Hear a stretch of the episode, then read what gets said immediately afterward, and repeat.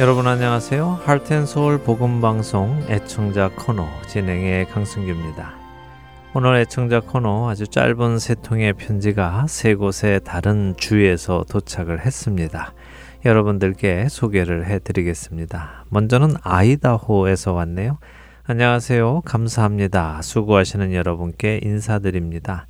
하나님 은총이 여러분께 임하시기를 기원합니다 하시면서요. 아이다호에서 해숙 브루스 애청자님이 편지 보내주셨습니다. 아이다호 하면 감자로 유명하다고 알고 있는데요. 언젠가 한번 아이다호 분과 이야기를 하다 보니 아이다호에서 먹는 감자는 정말 맛있다고 하시더라고요. 언젠가 기회가 되면 한번 가서 먹어보고 싶다는 생각이 듭니다. 멀리서 편지 주셔서 감사드립니다. 먼저 찬양 하나 들려드리고요. 돌아오겠습니다.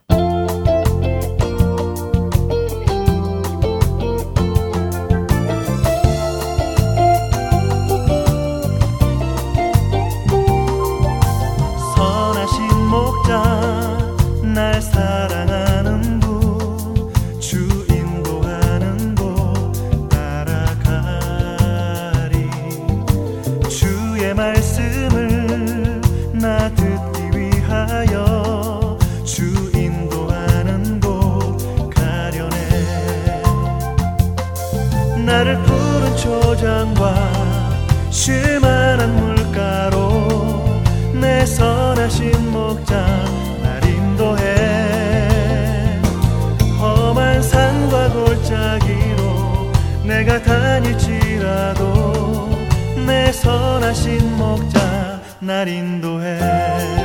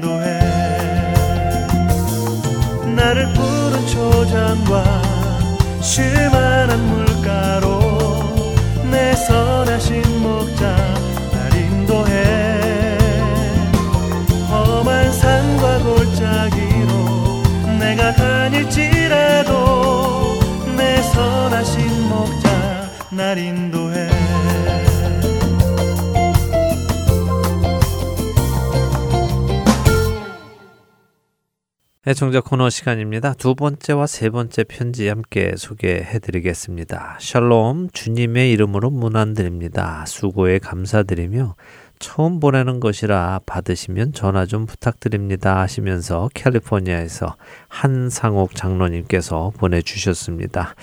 저희 직원이 벌써 전화 드렸지요? 예, 또 이렇게 방송으로 소개를 해 드립니다. 안전하게 잘 도착했습니다. 감사드립니다. 어, 이번에 세 번째 편지는요, 메릴랜드에서 왔습니다. 은혜 CD에 많이 감사합니다 하시면서 메릴랜드에서 강민자 애청자님께서 편지 보내주셨습니다. 이렇게 편지로 용기 주시고요. 또 기도와 후원으로 함께 동역해 주시는 모든 분들께 진심으로 감사드립니다.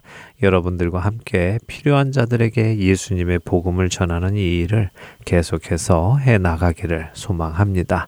찬양 한 곡 보내드리고요. 찬양 후에 주안의 하나 사부로 이어드립니다. 한 주간도 주안에서 평안하시기를 바랍니다. 안녕히 계십시오.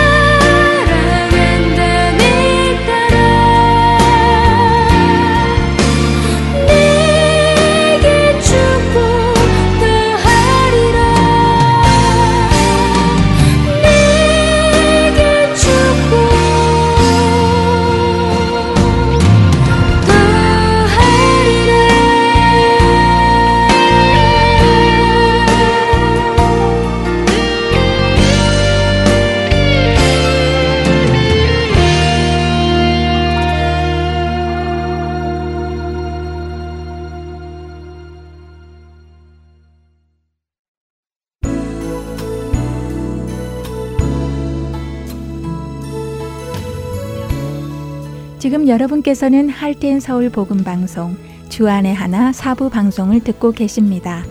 주안의 하나 사부는 퀴즈를 위한 영어 방송을 부모님을 위해 한국어로 옮겨놓은 방송입니다. 부모님께서 먼저 들으시고 자녀들과 하나님의 말씀을 나누는 귀한 시간이 되기를 소망합니다. 주안의 하나 사부에는 자녀들이 직접 성경을 읽는 레츠리더 바이블, 성경 속 인물들의 이야기를 드라마를 통해 만나는 Children's Bible Drama, 자녀와 함께하는 묵상 시간 Daily Devotional, 그리고 은혜의 설교 말씀 시간이 준비되어 있습니다. 먼저 Let's Read the Bible로 이어집니다.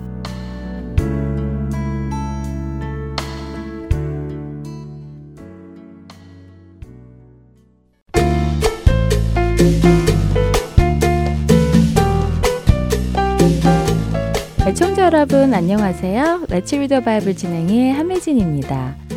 여러분 혹시 동생이 나보다 더 좋은 장난감을 가지고 있는데 내가 그것을 꼭 가지고 싶어서 내게 별 필요 없는 조금은 흠이 있는 장난감을 보여주며 이것이 더 좋은데 원하면 바꿔줄게 하며 잘 모르는 동생을 속여 바꾸어 본 적 있으신가요? 저는 사실 그런 적이 있는데요. 제가 싫어하는 맛의 캔디를 주며 이것이 더 맛있다고 하며 제가 좋아하는 맛의 캔디와 바꾸기도 해보았지요. 그런데 그렇게 하고 나면 마음이 편치 않았습니다. 동생에게 미안하기도 했고요. 오늘 함께 읽을 잠언 23장을 보니 이와 비슷한 말씀이 나와서 마음이 무거워졌습니다. 10절의 말씀인데요. 옛 지게석을 옮기지 말며 고아들의 밭을 침범하지 말지어다. 옛 지게석이 무엇일까요? 이스라엘 민족이 애굽에서 나와 약속의 땅 가나안에 들어갔을 때 하나님께서는 각 지파에게 땅을 분배해 주셨지요. 그리고 각 지파 사람들은 자신들이 받은 땅을 잘 가꾸어 농사를 지으며 살기 시작했습니다. 이때 하나님께서 나누어 주신 땅을 지게석이라는 돌로 세워 각자의 땅을 표시했다고 하는데요. 여기까지는 내 땅, 저기 있는 내 형제의 땅, 이렇게 공평하게 말이지요. 그런데 세월이 흘러 누구의 힘이 더 커지고 상대적으로 누구의 힘은 약해지고 하다 보니 힘이 더 있는 사람이 약한 사람의 땅을 빼앗아 가기 시작했습니다. 그래서 하나님께서 지정해 주신 옛 지계석을 슬며시 옮겨서 자신의 땅을 넓혀갔지요. 그러나 성경은 그래서는 안 된다고 하십니다. 더 나아가 아무 힘 없는 의지할 곳 없는 고아들의 밭을 빼앗아도 안 된다고 하시지요. 만일 그렇게 하면 어떻게 될까요? 이어지는 11절은 이렇게 말씀하십니다. 대저 그들의 구속자는 강하시니 그가 너를 대적하여 그들의 원한을 풀어주시리라.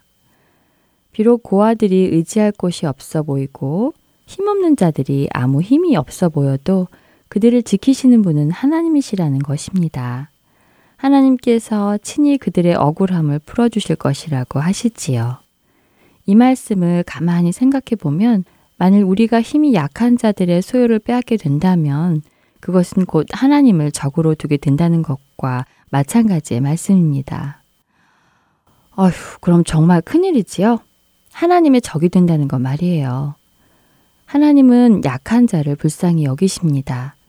우리가 하나님의 사람이라면 우리 역시 하나님을 닮아 약한 자를 불쌍히 여기고 도와야 할 것입니다.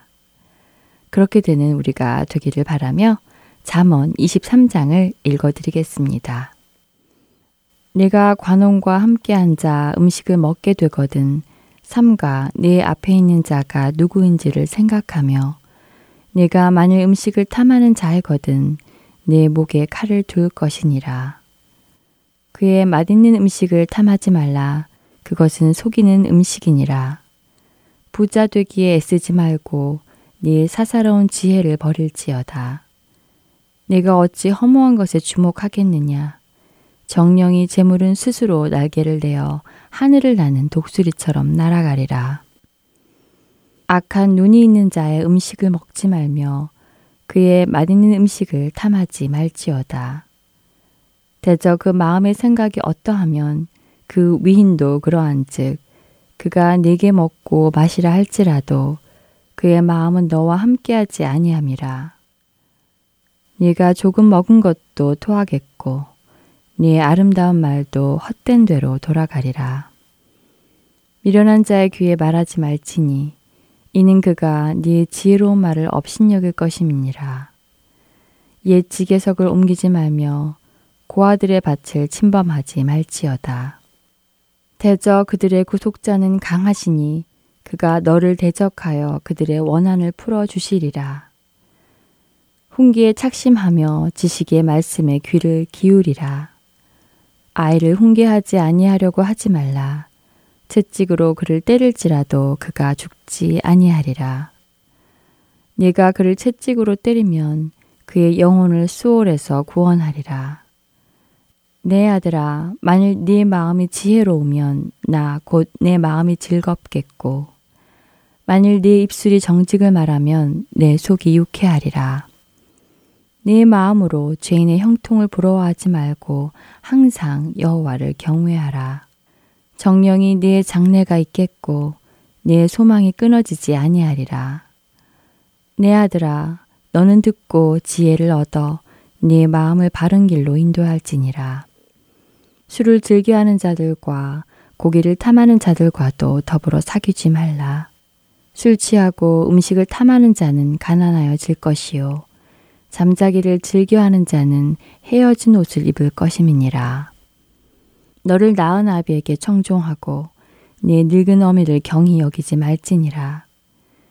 진리를 사되 팔지는 말며 지혜와 홍계와 명철도 그리할지니라. 의인의 아비는 크게 즐거울 것이요 지혜로운 자식을 낳은 자는 그로 말미암아 즐거울 것이니라. 네 부모를 즐겁게 하며 너를 낳은 어미를 기쁘게 하라. 내 아들아, 네 마음을 내게 주며 네 눈으로 내 길을 즐거워할지어다. 대저 음녀는 깊은 구덩이요 이방 여인은 좁은 함정이라. 참으로 그는 강도같이 매복하며 사람들 중에 사악한 자가 많아지게 하느니라. 재앙이 뉘게 있느뇨, 근심이 뉘게 있느뇨, 분쟁이 뉘게 있느뇨, 원망이 뉘게 있느뇨, 까닭 없는 상처가 뉘게 있느뇨, 붉은 눈이 뉘게 있느뇨, 술에 잠긴 자에게 있고 혼합한 술을 구하러 다니는 자에게 있느니라. 포도주는 붉고 잔에서 번쩍이며 순하게 내려가나니 너는 그것을 보지도 말지어다. 그것이 마침내 뱀같이 물 것이요. 독사같이 쏠 것이며 또 내 눈에는 괴이한 것이 보일 것이요. 내 마음은 구부러진 말을 할 것이며 너는 바다 가운데 누운 자 같을 것이요. 돛대 위에 누운 자 같을 것이며 네가 스스로 말하기를 사람이 나를 때려도 나는 아프지 아니하고 나를 상하게 하여도 내게 감각이 없도다 내가 언제나 깰까 다시 술을 찾겠다 하리라. 며칠도 바이블 여기서 마치겠습니다. 안녕히 계세요.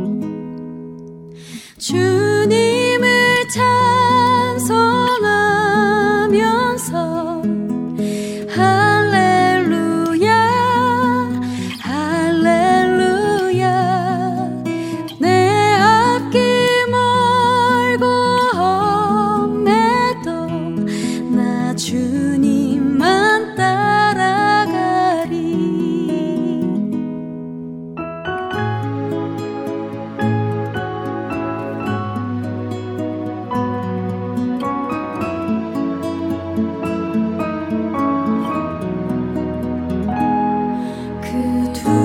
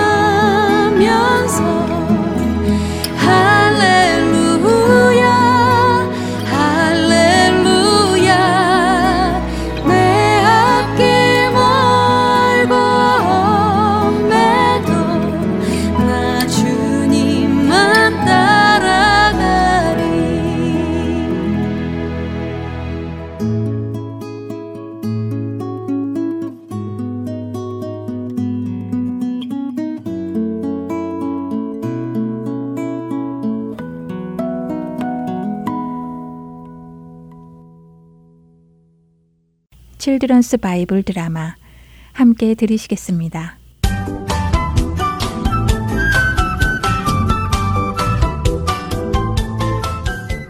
애청자 여러분 안녕하세요. Children's Bible Drama 진행의 박윤기입니다. Children's Bible Drama 오늘부터는 죽으면 죽으리라고 고백했던 에스더를 만나보려 합니다. 최고의 힘을 자랑하던 바벨론의 느부갓네살 왕은 유대를 공격하여 많은 유대 백성들을 포로로 데리고 갔습니다. 그 중에는 우리가 지난 시간까지 살펴본 다니엘과 세 친구도 있었죠. 다니엘의 이야기 속에서 우리는 느부갓네살 왕이 죽은 후 바벨론의 힘이 약해져 가는 것을 보았습니다. 그리고 하나님을 모독하며 술을 마시고 잔치를 벌이던 바벨론의 마지막 왕, 벨사살 왕이 메데 사람 다리오에게 죽임을 당하는 것도 드라마를 통해 보았습니다. 큰 나라 바벨론이 멸망하고 새롭게 메데 바사 제국이 생겨난 것입니다. 다리오 왕 이후에는 고레스 왕이 메데바사 제국의 왕이 되어 다스립니다. 그런데 역대하 36장 22절과 23절을 보면 하나님께서 바사의 고레스 왕의 마음을 감동시켜 유다 예루살렘 성전을 건축하라는 마음을 주셨습니다. 그래서 고레스 왕은 포로로 끌려왔던 유대인들에게 다시 유대로 돌아가 성전을 재건하라고 명령하죠. 그러나 모든 유대인이 예루살렘으로 돌아가지는 않았습니다.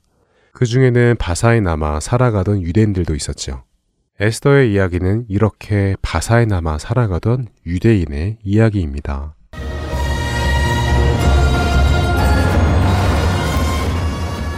모두들 엎드려라. 아하수에로 왕께서 행차하신다. 바사 제국의 새로운 왕 아하수에로. 그는 인도로부터 이디오피아까지 총 127개 지역을 다스리는 최고의 권력자였습니다. 그가 왕이 된 지 3년째 되던 어느 날, 그는 모든 신하들과 관리들, 그리고 각 지방의 귀족과 지휘관들까지 모두 초청하여 성대한 잔치를 벌였죠.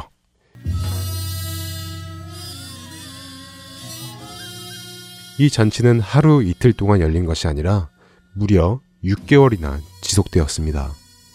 이렇게 127개 지역의 모든 권리를 불러다 6개월이나 잔치를 벌이고 끝낸 아하수에르 왕이 이번에는 잔치를 벌이느라 수고한 백성들을 위하여 일주일 동안 왕궁의 뜰에서 잔치를 벌이죠.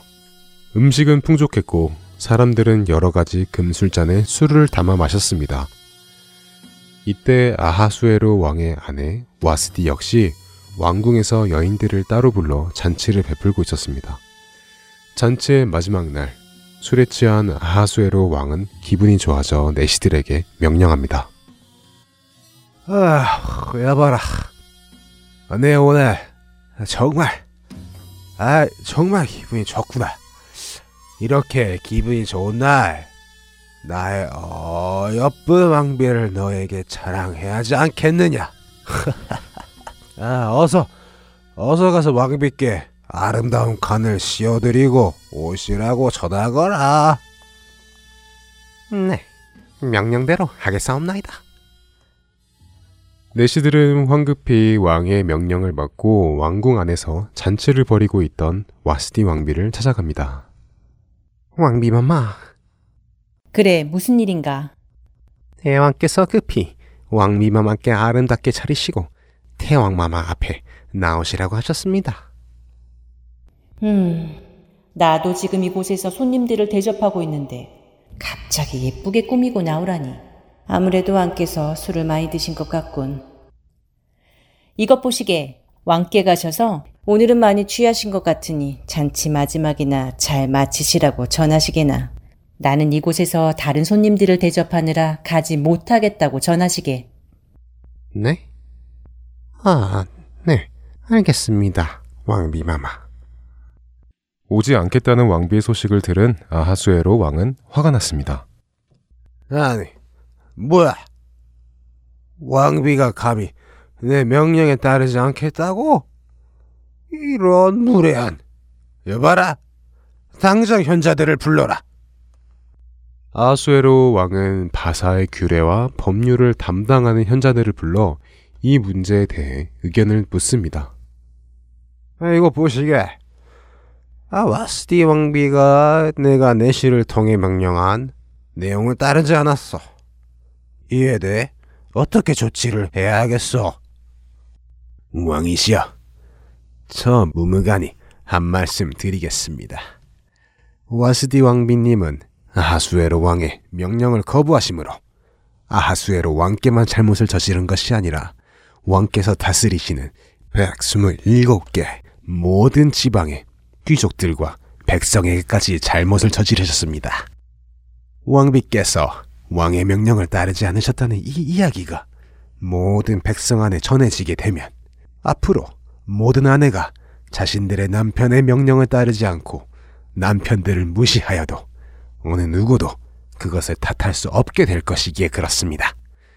왕께서는 부디 와스디 왕후를 다시는 왕 앞에 나타나지 못하도록 국법으로 정하시고 왕의 명령에 순종하는 새로운 왕비를 고르심으로 전국 방방 곳곳에 모든 여인이 자신들의 남편을 존경하게 하는 것이 옳은 줄로 압니다. 응, 듣고 보니 무무간 당신의 말이 옳은 것 같군. 다른 현자들은 어떻게 생각하오? 무무간의 말이 옳다 생각되옵니다. 이렇게 하여 아하수에로 왕은 와스디 왕비를 왕비의 자리에서 내리고 127개 지방 모든 곳에서 남편들이 가장의 권위를 세우고 자기 집을 다스리도록 했습니다. 칠드런스 바이블 드라마 에스더 편 1편 여기에서 마치겠습니다. 다음 시간에 뵙겠습니다. 안녕히 계세요.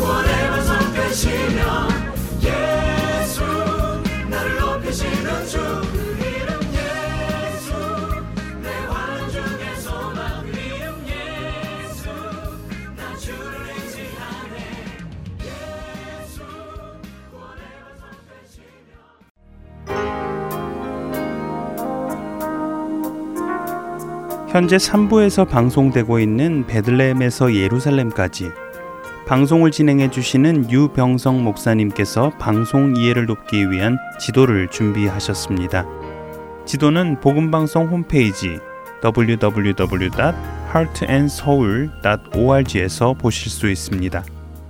그리고 4부와 Kids 프로그램에서 방송되고 있는 Daily Devotional에 관한 자료도 홈페이지에서 찾아보실 수 있습니다. 홈페이지를 접속하셔서 방송 듣기를 클릭하시면 자녀들을 위한 방송 자료실과 베들레헴에서 예루살렘까지 지도를 찾으실 수 있습니다. 홈페이지를 이용하실 때 불편하신 점이 있으시거나 궁금한 점이 있으신 분은 사무실로 연락 주시기 바랍니다. 사무실 전화번호 602-866-8999입니다.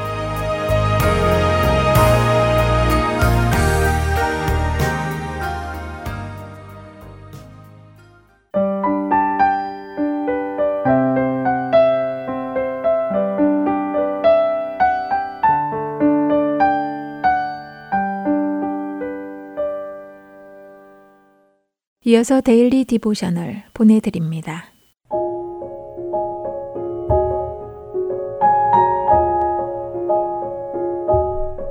애청자 여러분 안녕하세요. Daily Devotional 진행의 최소영입니다.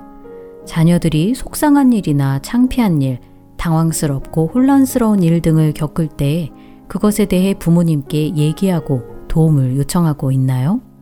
말하기 힘든 일들에 대해서 누구보다 하나님 앞에 아뢰며 하나님의 도움을 구하고 있는지요. 아무한테도 말하지 못하고 혼자 고민하며 괴로워하는 경우도 있을 텐데요. 오늘은 빈스의 이야기를 통해 이것에 대해 나누어 보고 함께 말씀을 묵상하시길 바랍니다. 오늘 데일리 디보셔널의 제목은 Talk About It 입니다. 학교를 마치고 집에 돌아온 빈스는 조용히 현관문을 열고 들어와 가방을 내려놓았습니다. 부엌에 계시던 아빠는 빈스의 인기척을 듣고 빈스 이제 왔구나. 엄마가 회사 가시기 전에 브라우니를 만들어 놓았는데 너도 하나 먹을래? 하고 물으셨지요. 빈스는 아무런 대답도 하지 않은 채 자기 방에 들어가 침대 위에 얼굴을 대고 엎드렸습니다.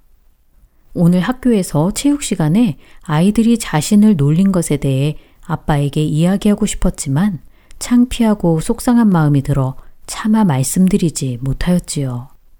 하지만 아침에 학교에서 일어난 일이 자꾸 악몽처럼 떠올랐습니다.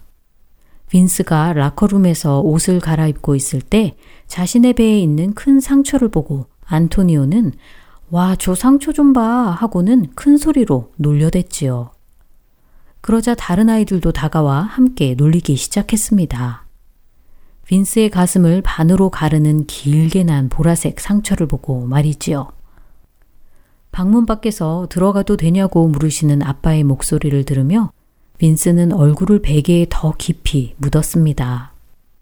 빈스는 아빠가 이 상황을 이해해 주실지 확신이 들지 않아 불안한 마음이 들었지요.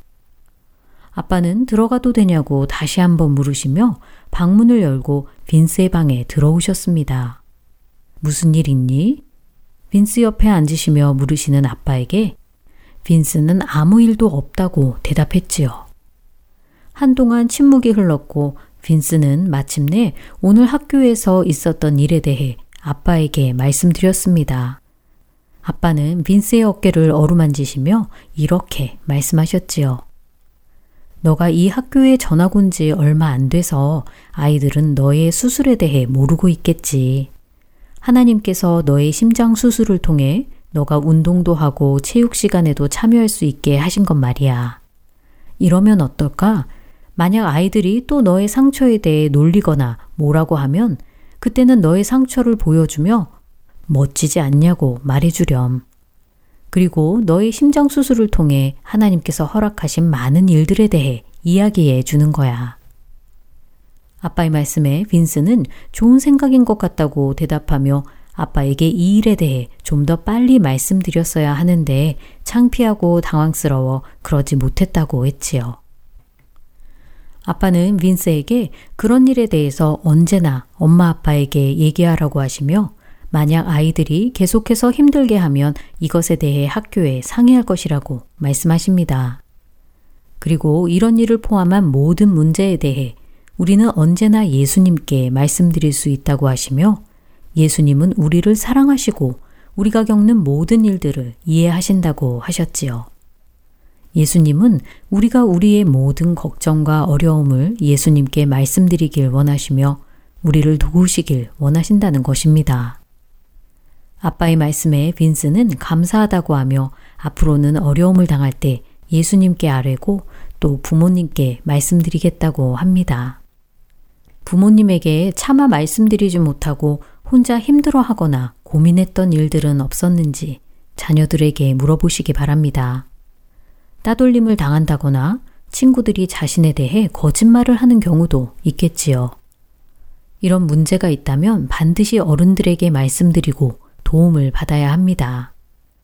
그러나 무엇보다 예수님께 기도를 통해 말씀드리고 도움을 구하는 것이 가장 중요하다고 자녀들에게 가르쳐 주세요. 예수님은 언제나 우리의 기도를 들으시고 도와주시기 원하십니다. 자녀들이 어려움을 겪을 때 자녀들의 사정을 들어주시고 함께 기도하며 하나님께서 어떻게 인도하시고 도와주시는지 경험하시기 바랍니다. 오늘 자녀들과 함께 묵상할 말씀은 베드로전서 5장 7절 너희 염려를 다 죽게 맡기라 이는 그가 너희를 돌보심이라 입니다. 우리를 돌보시는 하늘 아버지께 믿음으로 우리의 모든 염려를 맡기는 우리 자녀들 되길 소망하며 데일리 디보셔너 마칩니다. 안녕히 계세요.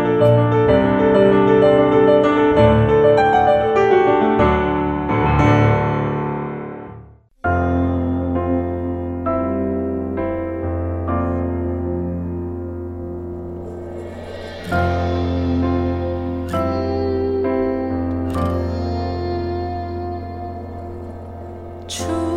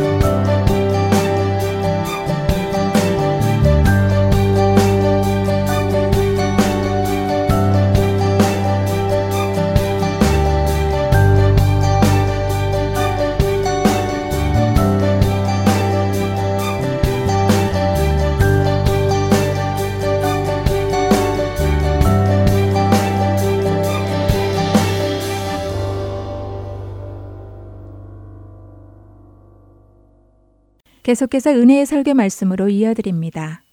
오늘은 캐나다 밴쿠버 Grace 한인교회 박신일 목사님께서 마태복음 28장 18절에서 20절의 본문으로 주님을 자랑합니다 라는 제목의 말씀을 전해 주십니다. 은혜의 시간 되시기 바랍니다.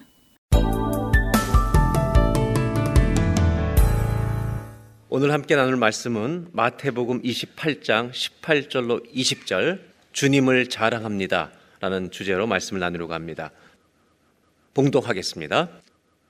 예수께서 나와 말씀하여 이르시되 하늘과 땅의 모든 권세를 내게 주셨으니 그러므로 너희는 가서 모든 민족을 제자로 삼아 아버지와 아들과 성령의 이름으로 세례를 베풀고 내가 너에게 분부한 모든 것을 가르쳐 지키게 하라.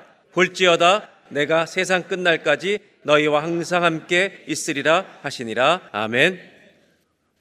우리가 그리스도로 산다고 하는 이 길에는 반드시 첫 번째 주님을 만나는 만남이 있어야 할 줄로 믿습니다. 그래서 여러분 그리스도의 길은 어디서 시작되냐면 주님을 만나는 데서 시작됩니다. 교회에 들어오는 문은 두 가지밖에 없습니다. 첫째가 정문입니다. 저 문을 열고 누구나 다 교회에 들어올 수 있습니다. 그러나 이것이 그리스도인 되는 길은 아닙니다. 예수님은 양의 문이라고 하셨습니다. 그래서 첫 번째 신앙인의 길은 누구나 예수님을 만나는 데서 출발합니다. 두 번째로 신앙의 길은 평생토록 주님을 따라가는 길인 줄로 믿습니다. 인생의 방향이 바뀌어버린 겁니다. 그리스도의 길 중에 하나는 뭐냐면 이 주님을 증거하는 겁니다. 위트니스, 자랑하자는 이야기입니다. 여러분 혹시 자기 자신에 대해서 자랑할 게 있습니까? 여러분 가족에 대해서 자랑할 거 있습니까? 대부분 가정마다 다 있을 것입니다. 성경은 우리가 뭘 자랑하라고 말씀하시는지 먼저 예레미야를 좀 보고 가도록 하겠습니다. 예레미야 9장 23절에 여호와께서 말씀하십니다. 네 아들이 똑똑하냐? 지혜 자랑하지 마라. 힘 자랑하지 마라. 돈 자랑하지 마라. 24절 자랑하는 자는 이것으로 자랑할지니 곧 명철하여 나를 아는 것 여기까지만 읽겠습니다. 여호와를 아는 것을 자랑해야 될 줄로 믿습니다. 마태복음 28장 19절로 가겠습니다. 그러므로 너희는 가서라고 되어 있습니다. 마태복음 28장의 이 파트는 예수님이 부활하신 후에 승천하기 전 가론 유다를 빼놓은 11명의 제자들에게 부탁하신 말씀입니다. 그래서 이 명령 19절 20절을 기독교에서는 대위임 명령이다. 우리 예수님이 그리스도인들에게 맡기신 가장 큰 명령이라고 말씀하십니다. 지상 명령입니다. 이 명령은 11명의 제자들에게만 준 것입니까? 우리에게도 주신 것입니까? 주님이 다시 오신 날까지 모든 교회에게 주신 동일한 명령, 모두에게 준 명령이 이 명령인 줄로 우리는 분명히 믿습니다. 근데 첫 번째 명령의 표현이 뭐냐면 19절에 고, 한국말로 하겠습니다. 가십시오. 이 가라는 말은 명령형입니다. 그러나 오늘 저는 여러분들에게 이 명령의 의미 뒤에 또 한 가지 있는 의미를 좀 생각해 보려고 합니다. 그것은 하나님과 우리의 관계에 대한 것입니다. 주님이 지금 부탁하시는 일은 가장 하나님 나라의 중요한 명령 일을 우리에게 맡기시고 있는 장면입니다. 이 일을 제자들에게만 부탁하신 게 아니라 우리 모든 예수 믿는 사람들에게 부탁하고 이 땅의 모든 교회는 예수님이 다시 오신 날까지 이 명령을 받고 있습니다. 이 명령을 받기 전에 이 명령을 부탁하시는 주님의 마음을 깨달을 수 있는 은혜가 우리 모두에게 있기를 주의 이름으로 기원합니다. 두 번째로 19절을 다시 보겠습니다. 19절에 너희는 가서 모든 민족을 제자로 삼아 아버지와 아들과 성령의 이름으로 세례를 베풀고 그 다음에 뒤에 나오는 말씀 우리가 잘 아는 대로 내가 너에게 분부한 것을 가르쳐 지키게 하라. 이 19절과 20절에 연결되는 문장에서 성서를 전공하는 학자들은 모두가 동의하는 게 하나 있습니다. 그건 뭐냐면 이 문장에서 가장 중요한 동사는 세례를 베푸는 게 아니라 가르치는 게 아니라 제일 먼저 가서 제자를 삼으라는 게 헬라어의 주동사입니다. 그러면서 나머지를 하라는 부연 설명입니다. 예수님의 대지상 명령, 이 위명령 중에 하나는 동사로 가서 제자 삼는 것입니다. 그래서 마태복음 28장 앞에 24장에 제자들이 충분히 이해할 수 있도록 모든 족속에 가라고 가서 모든 족속에 이걸 전하도록 주님이 24장 14절 이렇게 말씀하십니다. 이 천국 복음이 모든 민족에게 증언되기 위하여 온 세상에 전파되리니 그제야 끝이 오리라. 천국 복음이 모든 민족에 전파될 때 주님이 오시는 것입니다. 그럼 주님이 우리에게 가서 하라는 건 뭐냐? 예수님이 우리의 구원자이십니다. 이것입니다. 이거를 전하라는 것입니다. 성경에 보면 이 복음을 전한다는 것이 우리가 어떤 의미인지 여러 곳에서 여러 가지 이야기로 표현하고 있습니다. 그 중에 하나가 구약의 열왕기에 나오는 사건입니다. 열왕기 하에 아람이란 나라와 북이스라엘 나라가 계속 갈등이 있을 때 하나님을 떠나 있던 이 요람 왕 때 베나닷이라는 아람 왕이 북이스라엘 수도 사마리를 완전히 둘러서 포위하고 모든 것을 음식이 들어가는 걸 다 차단해 버립니다. 그래서 열왕기하 7장에 보면 이 당시에 북이스라엘 백성들이 먹을 것이 없어 굶어 죽어가는 가장 비참한 역사의 현장이 소개됩니다. 그때 이 왕은 선지자 엘리사가 미워가지고 계속 하나님 바른 말만 하니까 저 엘리사를 내가 잡아 죽인다고 말합니다. 그때 엘리사가 뭐라고 말하냐면 이제 이 민족 가운데 정말 하나님이 우리가 돌아오면 먹을 것을 다시 사고 팔 수 있는 성으로 바꾸신다고 얘기합니다. 이런 일이 진행되고 있을 때 어느 정도로 이 사람들이 굶어 죽어갔냐면 먹을 것이 아무것도 없었기 때문에 여러분 비참하지만 성경 이런 기록 나옵니다. 우리 집 아이를 죽여서 나눠서 먹습니다. 내일은 너희 집 아이를 죽이자. 이런 가장 극심한 상태입니다. 이때 이 마을에 살고 있던 나환자들의 이야기가 나옵니다. 7장 3절로 가보도록 하겠습니다. 성문 어귀에 이런 비극적인 시대에 나병 환자 네 사람이 있는데 서로 말하되 여기서 어떻게 우리가 죽기를 기다리랴. 4절입니다. 만일 우리가 성읍으로 가자고 말한다면 성읍에는 굶주림에 있으니 우리가 거기서 죽을 것이요. 만일 우리가 여기서 머물면 우리가 여기서는 죽을 것이라. 즉 여기 있으면 100% 죽는다는 겁니다. 반드시 죽습니다. 4절 뒷부분입니다. 그런즉 우리가 가서 아람 군대에게 항복하자. 그들이 우리를 살려두면 살 것이요 우리를 죽이면 죽을 것이라. 여러분 이 사람들이 네 명이 얘기하는 게 여기 사마리아 성읍에 그냥 있으면 반드시 어떻게 된다고요? 100% 죽습니다. 영어로는요 certain death 반드시 죽습니다. 확실한 죽음입니다. 그런데 4절 뒷부분에 가니까 아람에 가자. 거기 먹을 게 있으니까 항복하자. 그들이 우리를 살려주면 살고 죽이면 죽는다. 그럼 그쪽 가면 죽을 확률이 몇 프로예요? possible death입니다. 여기는 살 수도 있고 죽을 수도 있는 겁니다. 그래서 5절에 아람진으로 가는 겁니다. 근데 아무도 없습니다. 갔던데. 사마리아를 둘러싸고 있는 아람진에 밖에 나갔는데 그 진에 아무도 없는 겁니다. 이유가 뭐냐면 6절. 하나님께서 아람 군대로 병거소리 말소를 막 듣게 하십니다. 한밤중에. 엘리사에게 선포하셨던 말씀대로 역사를 이루시는 겁니다. 그래서 이 아람 사람들이 서로 뭐라 하냐면 이스라엘 왕이 너무 자기네들이 굶어 죽어 가니까 애국, 강대국을 불러가지고 우리를 죽이려고 온다고 다 도망가게 한 겁니다. 모든 걸 놔두고 다 도망간 겁니다. 그럼 거기에 뭐가 있겠습니까? 음식과 보화가 다 있는 겁니다. 8절.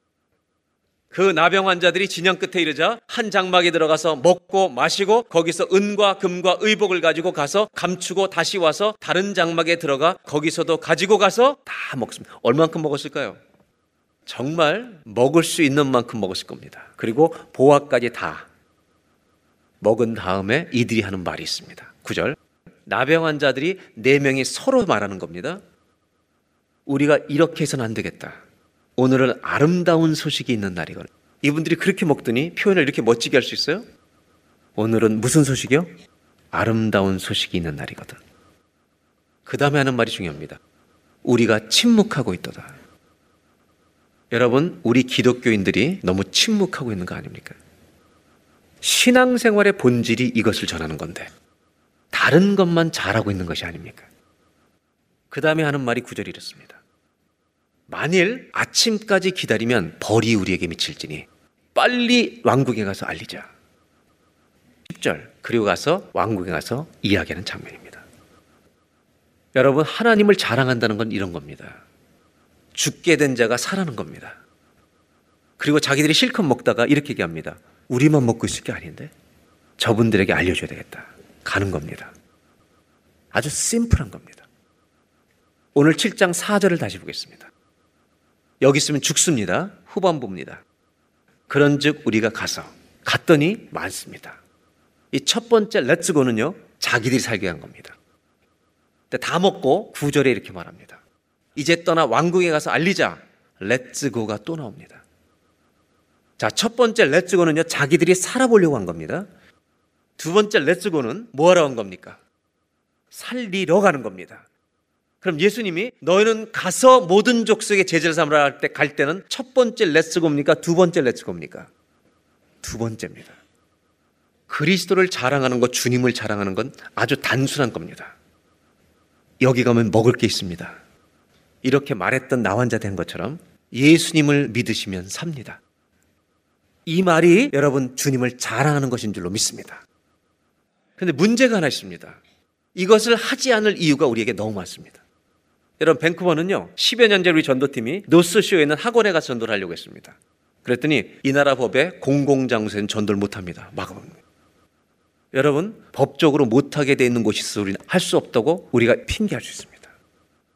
두 번째는요 너무 바빠서 못합니다라고 말할 수 있습니다. 핑계 많습니다. 세 번째는요 전도하는 이 도구들을 보면요 이런 소책자들 있잖아요. 어떤 분들이 이렇게 얘기 예수 믿는 분들이 아 그거 어떻게 전도하냐고. 저는 그분들이 말이 정말 이 정도로 시시하게 전하지 말고 뭔가 해보겠다. 그래서 나는 안 하겠다 그런 분들한테 이렇게 말하고 싶어요.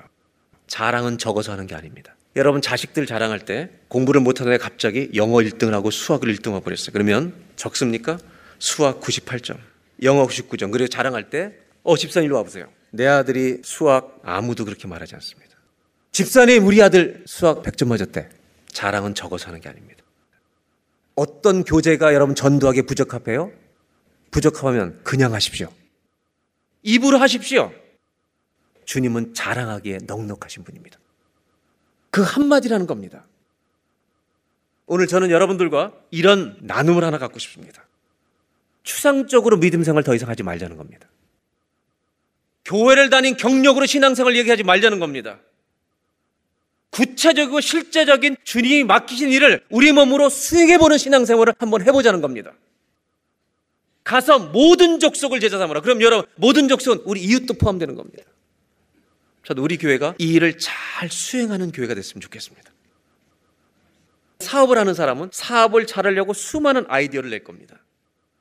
그러면 지금 이 주님이 맡기신 일은 천국 사업을 맡기신 겁니다.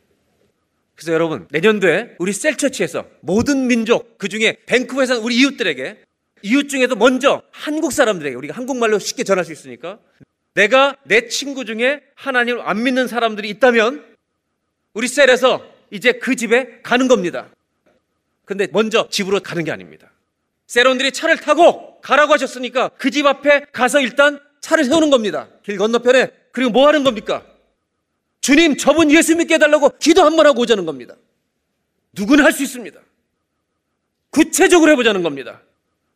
왜? 이것이 신앙생활이기 때문입니다. 이것이 교회 맡기신 일이기 때문입니다. 두 번, 세 번 가서 기도만 하고 먼저 오는 겁니다. 그러면 여러분 한번 상상해 보세요. 우리가 그렇게 그 집 앞에 가서 그 사람도 모르고 그 앞에 가서 우리 세런 중에 한 사람 때문에 우리가 가는데 나머지는 다 모르지만 저 영혼 돌아오게 달라고 기도하는 겁니다. 그러면 하나님이 우리가 그 기도하는 것을 들으시고 그 사람의 마음을 미리 녹이실 수 있을지도 모릅니다. 그리고 그 후에 그분을 전도하기 위해서 준비한 이분은 커피도 마시고 밥도 먹고 얘기하다가 어느 날 셀에 초대해서 정말 우리가 우리가 만난 예수님을 자랑하는 겁니다. 예수님 믿으면 삽니다. 영생을 얻습니다. 말하는 겁니다. 무조건 잘 된다고 거짓말하지 마십시오. 계속 가난할 수도 있고 계속 병이 아플 수도 있습니다. 그런데 그것을 이길 수 있게 하십니다. 이렇게 전해야 할 것입니다. 생각만 해도 신이 나는 일입니다. 주님은 모든 족속에게 가서 제자를 삼으러 가십니다. 여러분, 우리가 이렇게 몸으로 한번 실천해보는 신앙의 길을 걷기를 주의 이름으로 부탁드립니다. 이걸 하면 얼마나 신이 나겠습니까? 얼마나 감격스럽겠습니까? 모든 족속이라고 말씀하시는데 저는 이런 걸 해봤으면 좋겠습니다. 새로운 사업을 하시는 분들이 제가 기업여행을 가보면 이것이 이 비즈니스가 될 것인가 하니까 염려를 많이 합니다. 그리고 연구를 합니다. 연구한 다음에 될 곳을 찾아서 사업을 시작합니다. 어떻게 하면 사람들이 오게 할 수 있을까? 계속 고민합니다. 주님은요, 모든 민족에게 가서 제자를 삼으라고 할 때 아무렇게나 하라고 하는 게 아닙니다. 우리에게 지혜를 주셨습니다. 이웃을 전도한다면 여러분 여기서 더 나가 우리 셀처치가 이런 일들이 일어나면 좋겠습니다. 이슬람권에서 우리는 내년도에 터키를 품고 이제 준비하리라. 그러면 여러분 제일 먼저 할 수 있는 거는 터키는 인구가 얼마나 사는가? 여러분 세상에서 돈이 벌 수 있는 일이 하나도 아닙니다. 이거는 하나님 나라를 부욕하는 일입니다. 터키에 얼마나 사는가? 예수 믿는 사람이 몇 명인가? 조사해 보면 깜짝 놀라실 것입니다. 20년 전에 6천 명 크리스천이 정말 미전도 종족 국가 중에 하나가 터키입니다. 견고한 진입니다. 20년 전에 선교할 때도 6천 명, 20년이 지났는데도 만 명이 안 되는 겁니다. 그렇게 수많은 선교사들이 헌신했고 거기서 죽었고 사형 선고를 받았는데도 선교사들이 칼에 찔려 죽임을 당했는데도 안 변합니다. 그러면 이 셀이 이걸 연구하고 우리 선교사를 위해서 기도하고 우리가 터키에 정말 견고한 진, 우리는 아무것도 아니지만 주님 그 땅을 살려주십시오. 도와주십시오라고 이렇게 기도하는 것이 여러분 교회가 해야 될 당연한 일이 아니겠습니까? 전 우리 교회가 내년도부터요, 세계 각국을 연구하는 전문 교회가 되기를 주의 이름으로 축원합니다. 이름도 못 들어본 종족들을 찾아내는 은혜가 있기를 바랍니다. 모든 종족에 가라는 겁니다. 전부 다 이걸 연구하다가 신이 날 것입니다. cell원 중에 한 명을 보내든지 cell원 전체가 갔다 오든지 여러분 cell원 전체가 터키 원주민 어디다 한번 갔다 온다 그러면 여러분 인생이 달라질 겁니다. 이게 교회가 해야 될 본분이 아니냐 하는 것입니다. 이게 주님이 맡기신 날이냐 이거예요.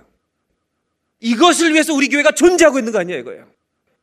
이 땅의 모든 교회들이 주님 오시는 날까지 해야 되는 바로 이 일입니다, 여러분.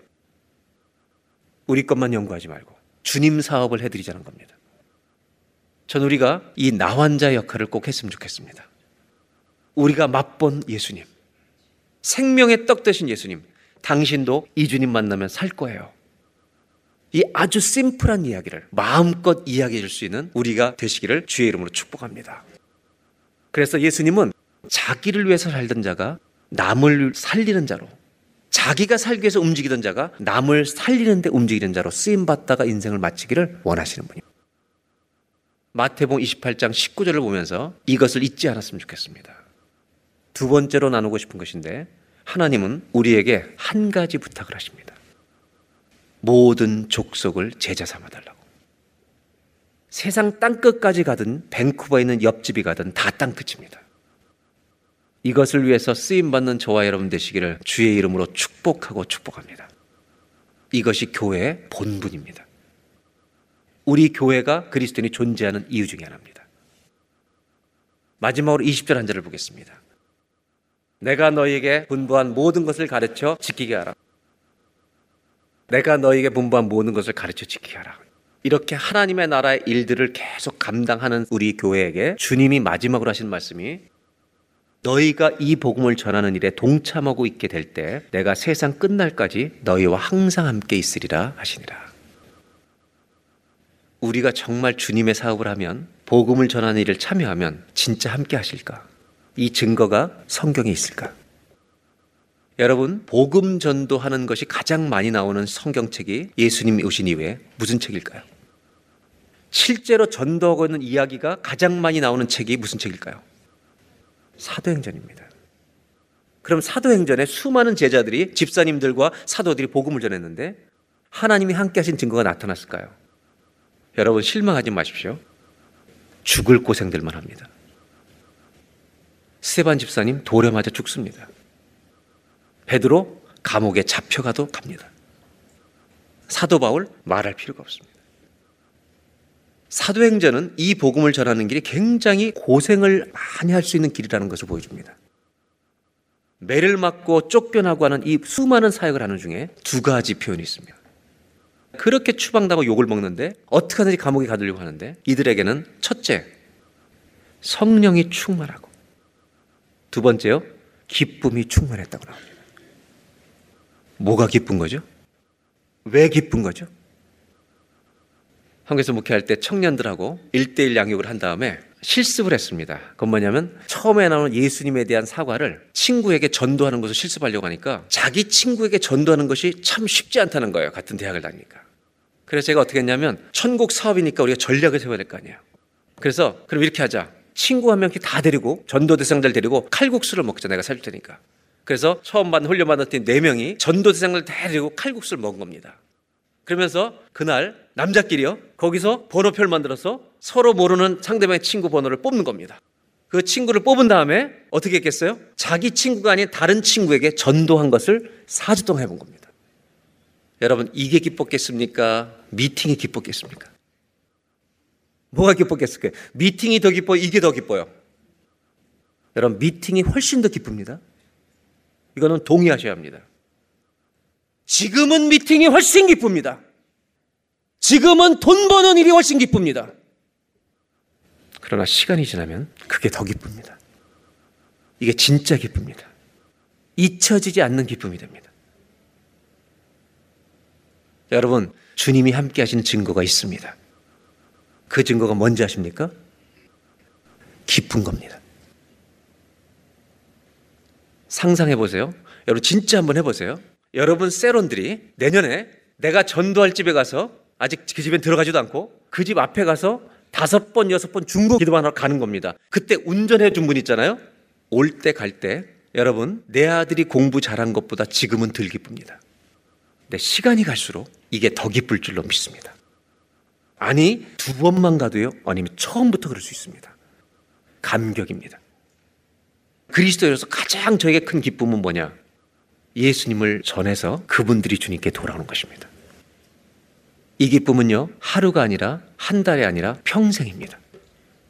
민족을 연구하는 교회가 되기를 바랍니다. 우리 셀처치들이 선교지 나라를 연구하고 어떻게 하면 선교에 동참할 수 있을까 기도하는 교회가 되기를 바랍니다.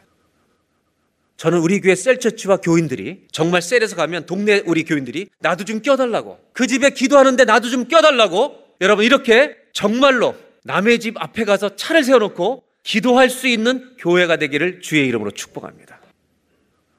셀 리더들 잘 들으십시오. 셀원들 잘 들으십시오. 이 일을 꼭 실행하는 우리가 됐으면 좋겠습니다.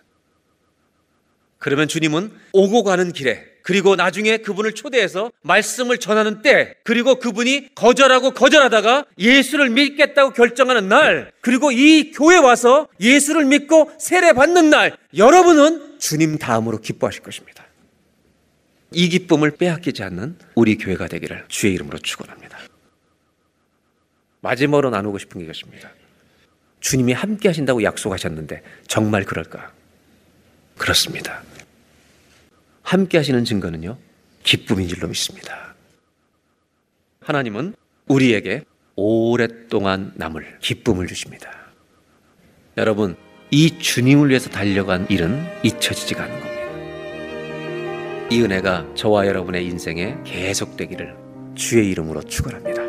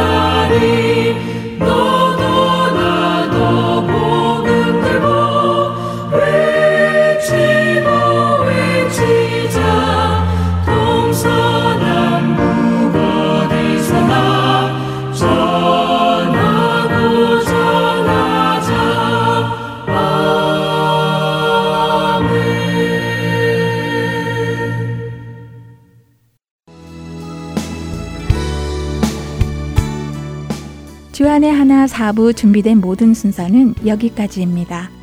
애청해주신 여러분들께 감사드립니다. 다음 시간에 다시 찾아뵙겠습니다. 안녕히 계세요.